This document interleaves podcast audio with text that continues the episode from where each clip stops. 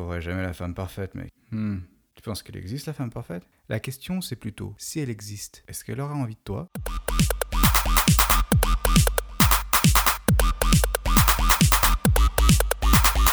Le mec Eh mec, je te dis que j'habitais à Corbeil-Essonne. Quand suis- En fait, quand je suis arrivé à Corbeil, c'est quand je suis arrivé à Paris. Je faisais plein de petits boulots en même temps que je faisais des cours le soir. Le premier boulot que j'ai fait en arrivant à Paris, c'était euh, vendeur chez Mango. Et c'était l'une des pires expériences professionnelles que j'ai eues. La seule chose qui compte, c'est euh, combien tu as pu vendre, combien tu as pu liquider de, de stock. Et c'est sur ça qu'on te juge et c'est sur ça que tu es payé aussi. Et moi, ça me mettait la boule au ventre à chaque fois que j'arrivais le matin. Parce que tous les, tous les matins, ils t'annonçaient les chiffres de la veille. Et moi, franchement, vendre des sables de meuf, euh, c'était pas ma passion et c'était pas non plus la chose pour laquelle j'étais fait. Donc forcément, euh, je vendais mal, je vendais pas bien, j'avais des chiffres tout pourris. Et euh, ouais, j'ai même pas passé la, période d'essai. En même temps, je suis content. Du coup, après, vu que ça durait qu'un mois et que je venais d'arriver à Paris, si j'avais envie de rester un peu plus longtemps, il fallait que je trouve un autre taf. Et euh, j'ai taffé à la poste, agent de tri de colis. J'étais là-bas en tant qu'intérim et en fait, ils prenaient des intérimaires, ces bâtards, pour leur faire le taf que les autres avaient pas envie de faire. On travaillait euh, hors norme, c'est-à-dire que tous les colis qui sont trop gros pour être euh, triés euh, automatiquement sur les machines, eh ben, il faut que ce soit des gens qui le fassent à la main, manuellement, et c'est ce que nous on faisait. Et ils prenaient justement des jeunes en, intérim pour faire ça parce que euh, les gens qui étaient là en fixe, ils avaient pas envie de faire ce taf, ils trouvaient toujours une excuse, j'ai mal au dos, j'ai un truc comme ça, donc ils prenaient des intérimaires pour les faire charbonner hors norme.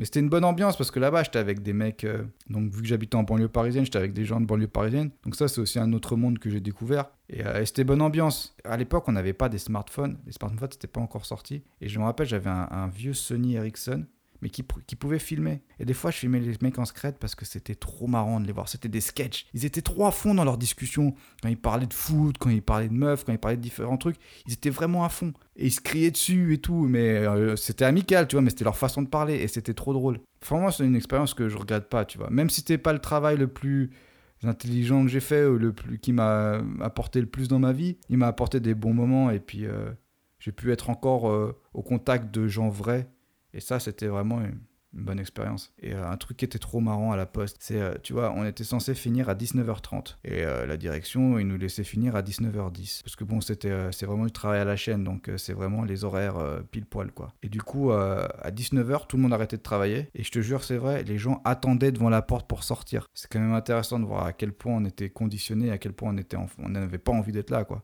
Une, une expérience marquante de, de cette époque de Corbeil-Essonne, c'est qu'une fois je rentrais de la poste, j'allais à la maison, je suis posé dans le RER tranquille, puis il y a un, Malien qui vient, il se pose à côté de moi, puis il commence à me discuter, mais en mode normal, tu vois, il fait ah ça va, euh, tu vas où, euh, tout ça? Du coup moi je dis ouais je vais à Corbeil, puis il commence à me parler, tu vois, à me faire un peu, pas la morale, mais à me raconter des choses, ah, il faut faire les choses bien et tout. Parce que après, en discutant, il a cru que moi j'étais un, un- un jeune de Corbeil, mais quand je lui ai dit que je venais d'ailleurs, que j'ai venu là pour faire des études, il fait ah, il a changé un peu son discours. Parce qu'il a dit ouais, les jeunes de Corbeil. euh, ils font n'importe quoi, c'est pas très bien. Euh, et il, a commencé à me parler de son expérience. Il disait Ouais, tu vois, moi je suis venu dans ce pays, euh, j'ai pas les papiers, donc je suis obligé de faire des petits boulots à droite à gauche. Euh, et regarde quand je prends le train, je paye toujours, j'ai tous mes tickets. Il me montre un, tas de tickets de métro. Le mec, il avait collectionné ces tickets de métro pour lui montrer que voilà, le mec, il faisait les choses bien, il était venu dans ce pays pour faire les choses bien. Et le mec, il me disait T'as de la chance d'avoir tes papiers dans un pays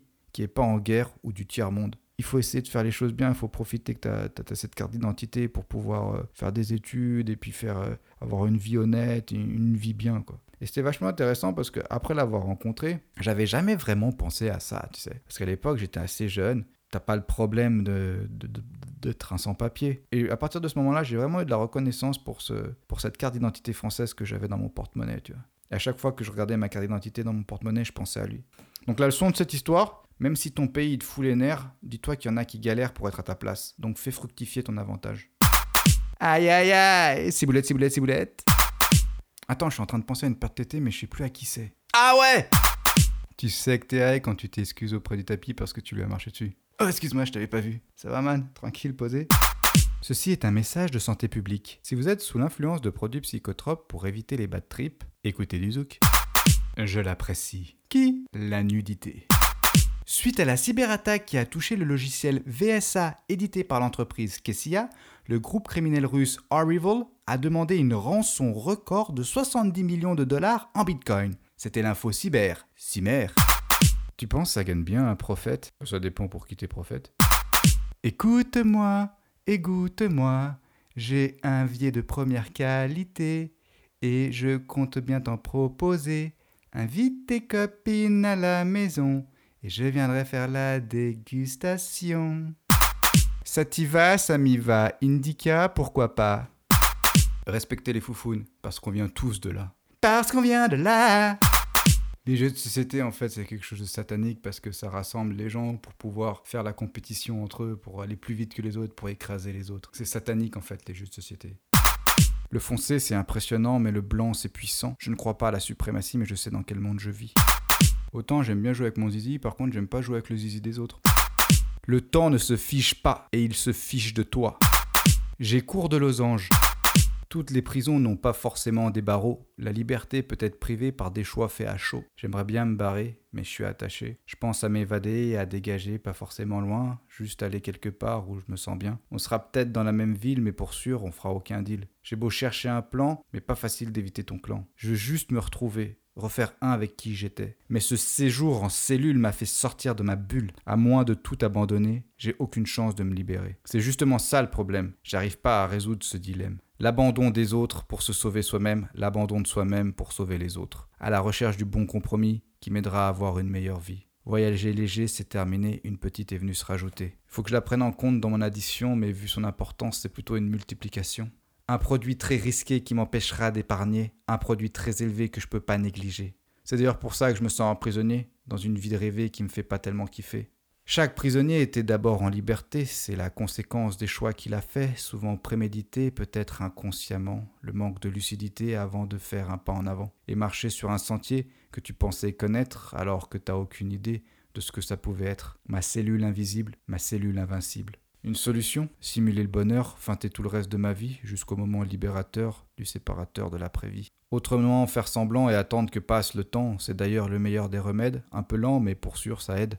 C'est peut-être qu'une passade, le temps de s'aérer, de faire une balade, et puis tout reviendra à la normale. Mais pour l'instant, je t'avoue, j'ai mal comme quand je mange un mauvais casse-dalle. Je sens qu'il y a quelque chose de pas normal, c'est pour ça que j'ai envie de me faire la malle. Quand je pense à tout ce que ça va gâcher, je préfère me retenir de tout gerber. Mais pour que le mal reste dans le passé, malheureusement, il faut oser l'évacuer. Je sais pas quoi faire, j'ai l'impression que je suis perdu. À chaque move, j'ai l'impression que c'est foutu. Échec au roi, échec et mat, quand tu check, peu importe, dans tous les cas, c'est un échec. Aïe aïe aïe, ciboulette, ciboulette, ciboulette. Parce qu'on vient de là. Losange.